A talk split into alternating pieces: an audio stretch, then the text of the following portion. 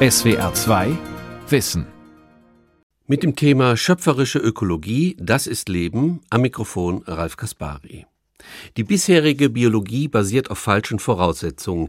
Sie definiert Organismen auf Grundlage des Materialismus als Maschinen, die nach bestimmten Gesetzen funktionieren. Doch das ist ein Irrweg. Leben ist mehr. Es ist Selbstorganisation, Wechselwirkung, Selbstschöpfung und es ist Emotion. Der Buchautor und Philosoph Andreas Weber entwirft eine neue Sicht auf das Leben. Darüber habe ich mit ihm gesprochen. Meine erste Frage war, wie sieht das Konzept von Natur und Leben aus, von dem er sich abheben will? Ja, die klassische Auffassung des Lebens, die heutzutage den Mainstream bildet, besteht darin, dass Leben ein Dingphänomen ist. Leben ist etwas technisch Erklärbares, etwas Mechanisches, etwas, was eine Eigenschaft von Sachen ist, von Objekten. Lebewesen sind komplizierte Objekte. Das ist die grundlegende Einstellung. Und Objekte sind ähm, nicht um sich selbst besorgt, die haben grundsätzlich kein Interesse an sich und mit denen kann man alles Mögliche machen. Das sind weitere ähm, Aspekte dieser Auffassung. Und ähm, die ist problematisch, weil ähm, sie die ganze Welt zu einer verfügbaren Ressource macht und weil sie außerdem nicht stimmt, was wir selber wissen. Wir sind ja auch Lebewesen und eben keine Objekte. Ja, reden Sie jetzt zum Beispiel nur von, den, von der Natur, die uns umgibt, oder haben wir auch dieses mechanistische Bild uns selbst gegenüber? Ja, wir haben automatisch natürlich das, ein mechanistisches Verständnis von uns selbst, wenn wir sagen, Leben ähm, ist ein ähm, mechanisches Geschehen oder ein Computergeschehen ähm, oder ein in informatikartiges Geschehen, dann haben wir das natürlich immer auch von uns, weil wir ja auch ähm, biologische Körper sind. Und ähm, dadurch sind wir aber als Menschen ähm, grundsätzlich ähm, schizophren äh, in unserem Verhältnis zu uns selbst, weil wir einerseits als Objekt existieren und andererseits wissen wir aber natürlich, dass wir ja keine Objekte sind und die ganze ähm, wie soll ich sagen, die, die, die Moral, die Ethik, die Grundrechte sind natürlich darauf äh, abgestellt, dass wir keine Objekte sind. Und diese Spaltung nennt man dann im philosophischen Fachjargon Dualismus. Und mhm. das ist auch ein Zeichen unserer äh, abendländischen Auffassung ja schon eine ganze Weile, dass wir in der Mitte ähm, gespalten sind oder dass wir die Welt, kann man auch moderner sagen, in Binari Binaritäten ähm, erkennen. Und Binaritäten, wissen wir heute auch ziemlich genau, sind immer verkehrt. Also Binaritäten heißt nochmal genau? Binaritäten heißt, ähm, auf der einen Seite gibt es ähm, das Leben als Objekte und auf der anderen Seite gibt es den menschlichen Geist oder die menschliche Sprache oder die menschliche Kultur, die etwas ganz anderes ist. Und dazwischen ist ein äh, Abgrund, den wir ähm, nicht genau verstehen, den wir nicht genau erklären können. Und aber wir haben eine so eine Trennungssituation. Das eine kommt nicht zum anderen. Sie haben eben gesagt, ähm, wir reduzieren auch uns selbst auf so eine Art Informatikgeschehen. Ich versuche das ein bisschen zu konkretisieren. Es gibt ja zum Beispiel diese Idee von ähm, ganz vielen Science-Fiction äh, Menschen oder die im Gebiet, auf dem Gebiet der KI arbeiten, zum Beispiel das menschliche Gehirn einzuscannen und dann mhm. nachzubilden. Das ist zum Beispiel so ein Reduktionismus? Mhm. Ja, absolut. Das ist sozusagen die neueste Ausgabe ähm, einer äh, Auffassung von Lebewesen und auch unserem Leben als Objektgeschehen, die folgt immer dem jeweiligen Paradigma. Im 18. Jahrhundert war das das Uhrwerk. Da hatte man gerade angefangen, komplizierte mechanische Uhrwerke zu bauen. Dann waren Lebewesen Uhrwerke. Das war die, eine ganz berühmte Leitmetapher, nach der dann eben Forscher auch und Philosophen auch ihre Erkenntnisse ausgerichtet haben oder ihre Fragestellungen ausgerichtet haben. Und dann blieb sozusagen die Leitmetapher die Maschine, die mechanische Maschine, das kausale Geschehen, Ursache, Wirkung, also Rädchen und, und äh, Pleuel und, und so weiter, Kolben. Und dann sind wir natürlich in das kybernetische Zeitalter eingetreten und dann ist die Leitmetapher eher informatisch geworden. Wir haben die Maschine natürlich weiter, das Herz als Pumpe mhm. und die, die, Mitochondrien als Kraftwerke, das existiert weiter, aber wir, wir haben eben auch die Idee, die Gene sozusagen als Informationsreservoir und ähm, die Zelle als Computer, das Gehirn als Computer ist ja inzwischen auch schon eine alte Metapher und das sind alles ähm, Dingmetaphern und deswegen verkennen die die Wirklichkeit und natürlich ist diese Idee dass wir unsere, unser Bewusstsein dann mal irgendwann hochladen und wenn wir sterben, können wir es wieder downloaden, so wie wenn wir unseren, uns einen neuen Computer kaufen, dann machen wir ein Backup und laden das wieder hoch. Die ähm, versteht nicht, ähm, dass das Innere immer ein Aspekt des Äußeren ist, dass also eben das Leben kein Objektgeschehen ist, sondern etwas mit Innerlichkeit und dass man das beides nicht trennen kann. Es gibt eben diese Binarität nicht. So, jetzt versuchen wir uns mal an Ihr Konzept heranzupirschen, mhm. ähm, weil ich glaube, das äh, kann in, auf bestimmten Feldern kompliziert werden. Sagen, wenn ich Sie jetzt fragen würde, Herr Weber, wie würden ja. Sie Leben definieren? Wollen wir da ein paar Dinge zusammensuchen? Ja, also wir können das machen. Ich habe eine, auch eine, tatsächlich eine Lebensdefinition, die ich ähm, übernehme von meinem Lehrer Francisco Varela.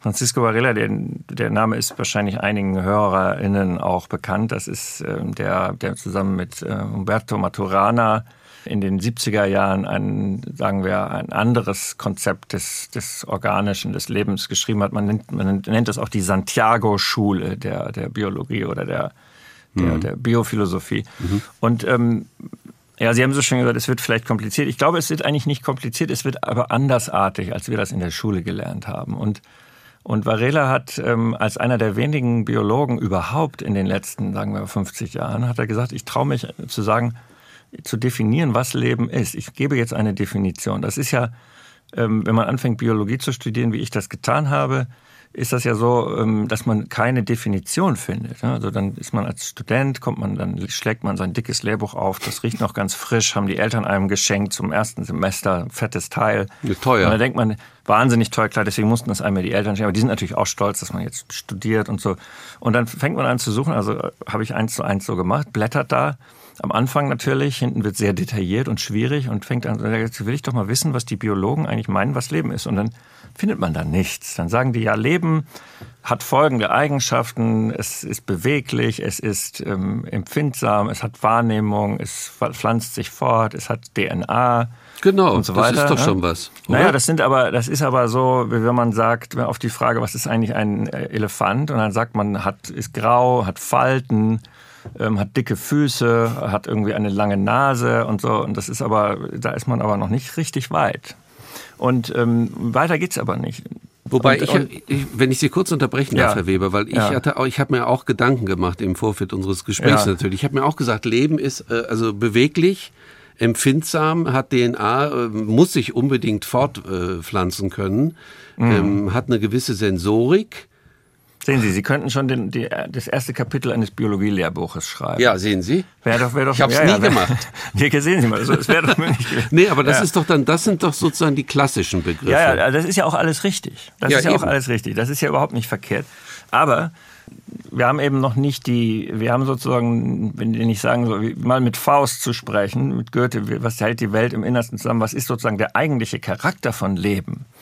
Da sind wir noch nicht besonders viel weiter. Und wir, was wir natürlich in dieser ganzen Definition auch nicht haben, ist das, was wir ja alle von Leben kennen als Lebewesen, nämlich, dass, es, ähm, dass wir es von innen erleben als ein betroffener Akteur. Das ist da auch ja überhaupt nicht drin. Also diese Definition mit diesen Eigenschaften, die sortiert bereits in, in das, was ähm, nur Menschen von innen erleben anscheinend oder vorgeblich und das, was man sozusagen, wenn man, wenn man sich Wesen anguckt, nach von außen betrachten kann. Aber jetzt will ich, es ist ja ein bisschen ein Cliffhanger gewesen, wenn ich gesagt habe, es gibt da eine Definition, die ich sehr überzeugend finde. Die will ich jetzt mal, wenn ich darf, Gerne. Will, ich, will ich die jetzt mal ausbreiten. Ähm, ich erkläre sie dann auch, denn sie ist unerwartet. Also nach Varela ist Leben ein Prozess, der eine Identität herstellt. Leben ist ein Prozess, der eine Identität herstellt. Und das ist doch mal eine ganz andere Definition. Und da haben wir mehrere Sachen drin, die, ähm, die neu sind, für was sozusagen den Mainstream angeht. Ähm, das eine ist erstmal zu sagen, es ist ein Prozess und es ist nicht, ähm, es sind nicht Dinge oder Objekte mit folgenden Eigenschaften, sondern Leben ist ein fortgesetzter Fluss, ein yeah. dauerhafter yeah. äh, Vorgang. Mhm. Und dieser Prozess ist daran interessiert, Identität herzustellen. Also eine Zelle ist weniger ein Ding als ein Werden, ein dauerndes Werden, das aber gleichzeitig seine eigene Identität behalten möchte. da drin haben wir die Idee, dass also Leben immer in Individualitäten auftaucht. Das wissen wir ja auch. Also Leben ist immer Individuen gebunden. Und, ähm, und da drin steckt auch, dass ein Lebewesen eine Tendenz hat oder einen Drang oder vielleicht, so schreibe ich das in einigen meinen Büchern, ein Begehren, es selbst zu bleiben. Mhm. Und ähm, dadurch ist das schon, sind wir schon von der Maschine weg, denn Maschinen haben kein Interesse daran, sie selbst zu bleiben. Das ist denen egal. Das mhm. ist schon mal ein fundamentaler Unterschied. Und was da noch drin steckt, ist, dass dass Lebewesen eben, wenn sie nicht aufpassen und eines Tages sowieso, ähm, sie diese Identität verlieren. Dann zerfallen sie wieder in, in sozusagen das gesamte materielle Arsenal der Welt. Und, ähm, und wenn man zerfallen kann, dann hat man ein Anliegen. Und wenn man ein Anliegen hat, dann haben die Dinge, die einem passieren, eine Bedeutung. Und wenn Dinge, die einem passieren, eine Bedeutung haben, dann ist die Art, wie man sie wahrnimmt, das Fühlen. Wenn ich etwas erlebe, was ich, was gut ist und, etwas, was schlecht ist, dann ist das von innen ein Fühlen. Und mit dieser kleinen Definition haben wir also eine völlig andere Wirklichkeit des Lebens vor uns ausgebreitet, die nicht im Gegensatz steht natürlich zu ähm, Leben heißt DNA haben, Leben heißt sich fortzupflanzen, sondern die den sozusagen den, den, den ähm, Schattenbereich ausleuchtet, den wir aber ausleuchten müssen, damit wir diesen Spalt, diese Binarität überwinden können. Also das eine wäre, was wir eben besprochen haben, ein Leben ist beweglich, empfindsam, hat DNA, wäre der Blick von außen quasi, also rein deskriptiv. Und mhm. Sie, also wenn ich Sie richtig verstehe, versuchen äh, den Blick von innen nochmal. Äh, ja, ich versuche den Blick zu, von sowohl von innen als auch von, von außen. Von beiden, ja, genau. Sowohl von innen als auch von die, außen. Diese, diese Dinge, die Sie gerade äh, definiert haben, gelten die für alles Lebendige? Also kann ich auch in Ihrem Sinne sagen, der Einzeller hat auch ein Begehren, er selbst zu bleiben. Auch wenn ja, ganz jetzt, genau. Auch wenn ganz jetzt genau. spitzfindig klingt. Ja, ja, ja. Ne, das klingt natürlich im ersten Augenblick so, dass, dass man sagt, so, what? Und auch so natürlich, dass ähm, viele Menschen, die das hören werden, sagen, nee, nee, nee, nee, nee, also hier an der Stelle mache ich jetzt nicht weiter. Also das ist ja Quark. Einzeller haben ja kein Begehren. Aber zwei Dinge. Erstens, woher wissen wir das denn eigentlich? Und das zweite ist, ähm, wir müssen ja Begehren nicht unbedingt äh, so wahnsinnig anthropozentrisch definieren. Wir können ja feststellen, Begehren ist ein, ein, ein, ein, ein Drang, etwas zu tun, etwas zu sein, etwas zu, zu verursachen, der, dessen Vereitelung zu so etwas wie einer, ähm, wie soll ich sagen, ein, einem Schrumpfen, einem Leiden, ähm, einem, einem Schwinden, das auch dann irgendwie expressiv ist, führt. Und ähm, also ich würde das, das Begehren sozusagen demokratisieren in, in der Welt des Lebendigen. Aber ich würde auch sagen, es ist ein besseres Wort als, als ein Antrieb oder ein Drang, weil das immer noch sehr neutral ist. Ist mir noch, noch, noch zu neutral. Und ähm, auf jeden Fall müssen wir, ähm, natürlich, selbstverständlich müssen wir das ähm, für jedes Lebewesen, ähm, also es gilt natürlich für alles, für die, das ist, das Konzept von Varela ist sowieso an, letztlich am Modellorganismus der Bakterienzelle entwickelt worden. Ah, aha. Und ähm, es ist eher, es ist sozusagen eher vertrackt, wenn wir dann hochskalieren und sagen, ja, was ist denn eigentlich mit einem Körper mit Milliarden Zellen, mhm. die alle zu leben begehren? Ja und ähm, die aber ähm, auch äh, nicht alle leben können, denn äh, das nennt man Krebs. Die müssen sich sozusagen gezielt auch wieder ähm, zur Ruhe begeben. Und ähm, das ist das ist sozusagen eine schwierige Frage. Dann sind wir in der, in der Dimension der Ökosysteme schon und das, ist sozusagen der Lebensgemeinschaft. Aber wichtig ist tatsächlich, und ähm, also ich und eine, äh, wie soll ich sagen, Minderheit von Biologen, die, die irgendwie ähnliche Vorstellungen haben, aber es sind nicht besonders viele, ähm, sind wirklich der Meinung, dass diese, diese fundamentale, dieser fundamentale Wandel, dass das Leben ein, ein Anliegen ist, dass, die, dass es auf, wirklich auf der zellulären Ebene angewendet werden muss. Weil natürlich erst dann, erst wenn das Leben ein Anliegen ist, ähm, hat das Leben ähm, auch eine Innerlichkeit und erst dann haben wir im Leben die Dimension, die wir intim im Leben ja kennen, nämlich die Innerlichkeit verankert. Sonst, sonst muss die irgendwo wieder eingebaut werden und dann haben wir wieder eine Binarität, das wollen wir hm. nicht. Was, was würden Sie denn sagen, wenn ich sage, der Herr Weber ist, ist aber jetzt schon ganz schön anthropozentristisch und äh, ja überträgt praktisch Begriffe der menschlichen Psycho, Psyche ja. auf die Natur? Also ja, ja, der das, redet davon, dass das, Einzeller ein Begehren haben und irgendwie von innen fühlen können. Ja, das ist aber genau. Das ist das ist so ein, das ist sagen wir mal ähm, Also Sie, das ist Sie, sind nicht der, ja? Sie sind jetzt nicht der Erste, der das jetzt sagen nee, würde. Das glaube ich. Und, und, und, ähm, und ähm, natürlich ist das so, dass, dass ähm, also das muss ich mir gefallen lassen und darauf habe ich, habe ich inzwischen auch ein paar Antworten entwickelt in den vielen Jahren. Aber äh, wir sagen Sie mal sagen, zwei, dass, bitte. Ja, erstmal eine Antwort ist natürlich, dass dass, ähm, dass dieser Anthropozentrismus-Vorwurf, der beruht natürlich bereits auf der Entscheidung, dass die menschliche innere Erfahrung vom Rest der lebenden Welt völlig abgekoppelt ist. Sonst würde er ja nicht funktionieren. Ja. Er sagt ja, ja, ja, du machst das zum Menschen, aber das ist, kann das ja kein Mensch kein sein, Mensch, ja. denn mhm. das ist ja grundsätzlich verschieden. So, das, das, das gibt es ja nicht, sondern unsere menschliche Erfahrung ist ein Teil, eine besondere Spielart der Erfahrung, wie lebendig es sich erfährt. Das heißt, wir haben, wir haben sozusagen einen, eine Verbindung und auch eine Form von Zugriff darauf, die wir uns aber in unserer Kultur systematisch verboten haben. Das, das hat auch was mit dieser Idee zu tun, ähm, wenn du fühlst und, und, Schwäche zeigst und so, wenn du weinst, das geht alles nicht, darfst du nicht, du musst, du musst tough sein und musst rational sein und so. Das ist unsere Kultur hat also verboten, dass wir an diesem Leben auf einer emotionalen Weise so teilhaben, dass wir das ernst nehmen. Also das, insofern ist der Anthropozentrismusvorwurf selbst schon eine Spielart einer, ähm, in meinen Augen, pathologischen Trennung. Das ist das eine. Das andere ist, dass wir natürlich auch, ähm, wir können ja auch beobachten. Wir können ja uns Lebewesen auch anschauen. Deswegen habe ich ja vorhin gesagt, äh, das ist jetzt nicht nur sozusagen eine, ähm, eine, eine Analogie von innen, sondern ich kann mir Lebewesen ja auch anschauen. Ich kann ja gucken, was passiert, wenn ich einen Einzeller unter dem Mikroskop, es gibt ja auch größere als Bakterien, Pantoffeltierchen zum Beispiel, einen Rieseneinzeller, sehr eindrucksvoll, wenn ich den jetzt ähm, unter dem Mikroskop füttere oder wenn ich den jetzt quäle, das tut dir, hat die Biologie immer gerne getan, ein Tierversuch, ich kann da also irgendwas unter das Deckglas geben, was den, was den ähm, stresst, irgendwas, was den anekelt. Und dann sehe ich mit meinen Augen, ja, wie sich dieses Wesen verhält, wie es aussieht. Und das Interessante ist, ich diese Geschichte erzähle ich auch in einem meiner Bücher, die habe ich selber erlebt. Die habe ich sozusagen, ähm, war meine Aufgabe als Studierender, dieses Pantoffeltierchen zu quälen mit, einem, mit einer Lösung, um dann ähm, etwas zu sehen, was sozusagen wichtig war, um die, die Struktur zu verstehen. Und dann habe ich wirklich, wir alle, diese ganze, dieses ganze Seminar saß vor den Mikroskopen und wir krümmten uns zusammen, als sich unter den Mikroskopen die Pantoffeltierchen zusammenkrümmten ja, vor, vor Schmerz oder vor, vor Stress, wenn wir es ein bisschen neutraler sagen wollen. Das heißt also, wir können auch etwas mit unseren Augen sehen und das, was wir da sehen, das ähm, kennen wir und das kennen wir nicht, weil wir ähm, ein bestimmtes kulturelles Konzept haben, sondern weil wir auch Körper sind. Das macht unser Körper, dieses sich krümmen, das funktioniert über die Spiegelneurone.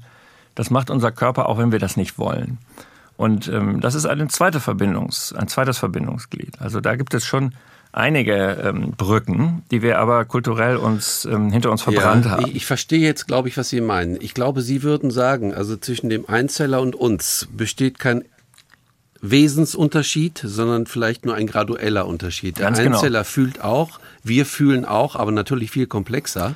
Aber wir sehen, leben sozusagen in einer einheitlichen Welt, wo mhm. es keine Trennung gibt. Also äh, der Mensch ist äh, völlig anders als die ihn umgebende Natur, sondern es gibt nur graduelle Abstufungen. Ganz genau. So wissen, Sie, wissen Sie, wer das auch gesagt hat und geschrieben hat übrigens? Charles Darwin. Das, das ist eine Seite von Charles Darwin, die natürlich nahtlos aus seiner Abstammungstheorie hervorgeht. Wir sind ja alle miteinander verwandt die aber nicht so an die große Glocke, gehängt wurde. Das hat er in seinen späteren Büchern ähm, dann noch, äh, wo er über den Ausdruck der Emotionen geschrieben hat, hat er das dann noch vertieft. Das ist sozusagen, ein, eigentlich ist das ein fundamentaler Bestandteil auch der modernen Biologie, der dann aber aufgegeben wurde. Also genau, nochmal, um es nochmal zu sagen, wir sind, wir sind graduell anders und unser Fühlen ist sicherlich vollkommen anders als das Fühlen eines äh, E. coli-Bakteriums, aber es ist grundsätzlich vom Prinzip und vom Phänomen her das Gleiche und sogar ja. etwas, was wir was wir sogar teilen können, wenn wir das andere Wesen mit unseren Augen nur erblicken, dann teilt sich uns dessen Innenwelt mit. Ja, ich verstehe. Ähm, also der, der, der Einzeller hat zum Beispiel ein Begehren, weil er ja auch Nahrung zu sich nehmen muss. Und er hat auch ein Fühlen, weil er, wenn man zum Beispiel einen ganz schwachen Strom durch die Flüssigkeit treibt, krümmt er sich ja auch. Ne? Also man sieht Richtig. schon, dass die sozusagen auch eine, äh, diese, man hat ja früher gesagt, das ist ein ganz primitives Reizreaktionsschema. Ja. Ähm, Sie würden das komplizierter nennen, fühlen. gut. Ja, ja, ja. Also man hat ja auch früher gesagt, und früher war noch in den 50er Jahren Säuglinge, ähm, Säuglinge ähm, ohne Narkose operiert werden, menschliche Säuglinge und dann schreien, dann sind das bloß Reflexe. Aber vielleicht, weil wir nicht mehr so viel Zeit haben, Herr Weber, vielleicht ja. lassen Sie uns das nochmal auf eine andere Art und Weise konkretisieren, indem ich frage, welche ethischen Konsequenzen folgen aus Ihrem Ansatz für den Umgang mit der Natur? Ja, da kommt so einiges zusammen. Erstmal würde ich sagen, es ist jetzt die Gelegenheit für mich. Ich, ich persönlich empfehle, dass wir alle das Wort Natur nicht mehr benutzen. Denn das ist wirklich ein abendländischer Begriff und das ist äh, sozusagen die Gesamtschau auf das nichtmenschliche Leben als Ding. Ich würde sagen, wir nennen, wir sprechen, ähm, also wir können gerne das Wort Natur benutzen, aber dann schließt das uns vollständig ein und insofern spreche ich lieber vom geteilten Leben und wenn ich Natur im Sinne benutze, die Wesen, die keine Menschen sind, dann sage ich das auch. Dann sage ich ähm, die Gesamtheit der Lebewesen oder die nichtmenschlichen Lebewesen oder die übrigen Lebewesen oder alle anderen oder wir alle oder so. Yeah. Und, und das ist schon mal wichtig. Ähm, also ich, ich will jetzt nicht pedantisch klingen, sondern ich will nur also meine Erfahrung teilen, dass wenn wir das nicht mehr machen, dann müssen wir so ein bisschen nach Worten ringen und dann fällt uns was ein und das, was uns einfällt, das ist dann sehr aufschlussreich, weil wir nämlich zum Beispiel nicht sagen, die ähm, begrünten Möbel oder die Dinge, die, die vier Beine haben. Das sagen wir nie, sondern wir haben plötzlich Begriffe, die uns die, diese anderen Wesen sehr viel näher bringen. Rein aus diesem kleinen, aus dieser kleinen anderen Sprachverwendung heraus. So wie das übrigens auch die ähm, traditionellen Kulturen machen, Kulturen machen, mit denen ich mich ja sehr viel beschäftige. Die haben ja gar keinen Begriff von Natur, sondern ähm, die haben immer nur einen Begriff von einer Gemeinschaft, des Lebens, in denen sie die, die Menschen als, als eine Art ähm, ihren Teil beitragen und die anderen Wesen eben auch und ähm, alle auch äh, letztlich irgendwie ihre Bedürfnisse befriedigen wollen. Und das ist übrigens auch noch gar nicht so alt, dass wir wissen im Westen, dass nicht westliche Gesellschaften nicht die Kultur-Natur-Binarität aufmachen. Das wissen wir eigentlich erst seit dem Buch von ähm, Philippe Descola, einem französischen Anthropologen, jetzt Professor am Collège de France 2013 ähm, auf Deutsch erschienen, glaube ich, jenseits von Natur und Kultur. Und dann haben alle gesagt, was? Wieso ist uns das denn bisher nicht aufgefallen? Das machen nur wir im Westen, dass wir sagen, die Natur. Die anderen sagen, mhm. äh, die, die okay. Jaguare. Gut. Ja, so, nee, das verstehe jetzt, das, das, Ich hole jetzt so lange aus, Sie ja. wollten ja über Ethik sprechen, genau, weil das bisschen, eben, bisschen das lange. ist schon eine ethische Grundsatzentscheidung. Wenn man sagt, ich rede jetzt nicht mehr von dir als Objekt, sondern ich rede von dir als, als Mitwesen. Ja, und ähm, dann ist es so, dass man dann aushandeln muss, wie wir gemeinsam so zusammenleben können, dass wir weiterhin ein fruchtbares Ganzes hervorbringen, alle miteinander. Und das wäre mein ethischer Ansatz für unseren Umgang mit diesen anderen Wesen. Also das hieße ganz konkret, genau. lassen Sie uns über eine Jetzt. Landwirtschaft ja, nachdenken, ja. Ähm, in der die ähm, Mitwesen, die, die, ähm, mit denen wir da zusammenarbeiten, sich entfalten können und wir alle gemeinsam zu einer fruchtbareren, lebendigeren Welt beitragen. Und ähm, wahrscheinlich ist es jetzt wieder so ein Moment, wo Sie sagen, aber Herr Weber. Genau, wollte ich gerade sagen. Ja, wie ich habe aber das, vermieden ja, diesmal. Ja, naja, ich meine, aber Herr Weber, wie soll das denn gehen? Genau, wie soll denn das funktionieren? Ja, das ist ich eben, will dass die Sie, Kuh auch essen. Das muss man ja, ja die, auch die dürfen sagen. sie ja auch essen. Es ist ja nicht so. Aha. Es ist ja nicht so, dass die Menschen, die, ähm, die in, in, nach dieser Konzeption in einer Gegenseitigkeit mit der restlichen belebten Welt leben, dass die ähm, nicht die Kuh essen. Also traditionelle Kulturen, ich sage es nochmal, sind keine veganen Kulturen aber traditionelle Kulturen ernähren sich nach dem Prinzip, dass das, äh, was sie essen, ihnen von der fruchtbaren Welt geschenkt ist und dass sie verpflichtet sind, dieser fruchtbaren Welt Fruchtbarkeit zurückzuschenken. Dann wird das plötzlich ganz anders. Das ist also in eine ganz andere ähm, Vorstellung von Lebendigkeit eingebettet. Und es ist eben eingebettet nicht in, in, in diesen Kurzschluss, den wir da machen, ja, die Kuh ist eben ein, ein Ding, so wie mir das mal ein Schweinezüchter sagte, der redete von seinen Ferkeln immer nur als die Ware. Die Ware wird dann angeliefert, dann wird die Ware gemästet. Das heißt, wir müssen in Beziehungen leben und ähm, in diesen Beziehungen ist es dann so, dass ähm, wir uns voneinander gegenseitig ernähren. Sie würden dafür plädieren, also Tiere als fühlende Subjekte zu erkennen? Ja. die ein Innen haben, ja. ein Begehren. Ein, genau. Ja? Pflanzen übrigens auch. Äh, genau. Ach so, Pflanzen auch. Aber selbstverständlich. Selbstver Bakterien ja sowieso, dann auch Pflanzen. Genau, natürlich. so. Ja. Aber Sie sind jetzt nicht irgendwie jemand, der sagt, also dann darf man kein Tier mehr irgendwie äh, Nein, schlachten, das, sondern Sie, Sie, es geht darum, es dann auch subjektwürdig ja, klar. das Leben klar. Äh, natürlich, zu gewährleisten. Natürlich. Also ich, ich sage Ihnen noch mal was. Leben heißt essbar zu sein. Und Leben, gut Leben heißt sich essbar zu machen. Ähm, es heißt eben, dass wir diese Individualität, die wir immer wieder neu herstellen in diesem Prozess, in dem wir mehr Leben begehren, die, die können wir nicht auf alle Ewigkeiten verteidigen, sondern die muss irgendwann wieder in die, in das große Ganze, das fruchtbar sein will, hineingebracht und hineingeführt werden.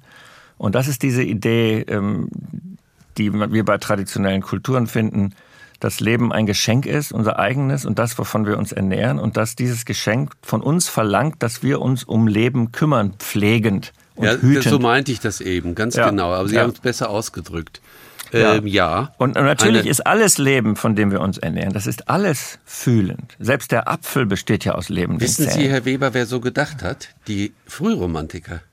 Ja, ja, ja, das ist Novalis ich weiß, und Schläger. Ich weiß, ich Schlegel. Weiß, ja, ja. Die das haben so gedacht. Eine, das ist eine nach wie vor Sie unabgegoltene können Sie auf jeden Fall so sagen. Ja, aber es ist eben, auch das ist heutzutage ja schon ein, und in Philosophenkreisen ist das ein vernichtendes Urteil. Entschuldigen Sie, ich wollte es äh, Nein, nein, nicht. sagen Sie das ruhig. Ich bin das, ich bin das ja alles gewöhnt. Nein, ich will sagen, die Frühromantik hat sich, bevor sie die sich dann verwandelt hat in etwas ganz anderes, die Frühromantik hat sich gefragt, wie wir die Welt als einen ähm, verkörperten Innenraum verstehen Richtig, können. genau. Ja. Und das Projekt ist nicht abgeschlossen. Und die Frühromantik hat übrigens auch wahnsinnig danach gesucht, welche Kulturen das schon taten. Und deswegen hat zum Beispiel Hölderlin immer ähm, den, die, die vorklassischen Griechen ähm, angerufen, weil er irgendwie wusste, dass die, die sozusagen der Zugang in die europäischen ähm, animistischen Kulturen, die die Welt als insgesamt belebt und beseelt verstanden haben, den haben wir am ehesten noch im, in Griechenland, weil wir da sozusagen am weitesten zurückgehen können. Und das, das hm. hier in Europa, in Nordeuropa ist das alles abgebrochen. Ja, ich krieg den Bogen nicht ganz hin. Also das wäre, wenn ich Sie, äh, wenn wir Sie wörtlich nehmen, ein absoluter Paradigmenwechsel, ein, ein, ein Perspektivwechsel. Mhm sehr viel auf einmal dann, ne, dass wir müssten. Also naja, man kann ja klein anfangen.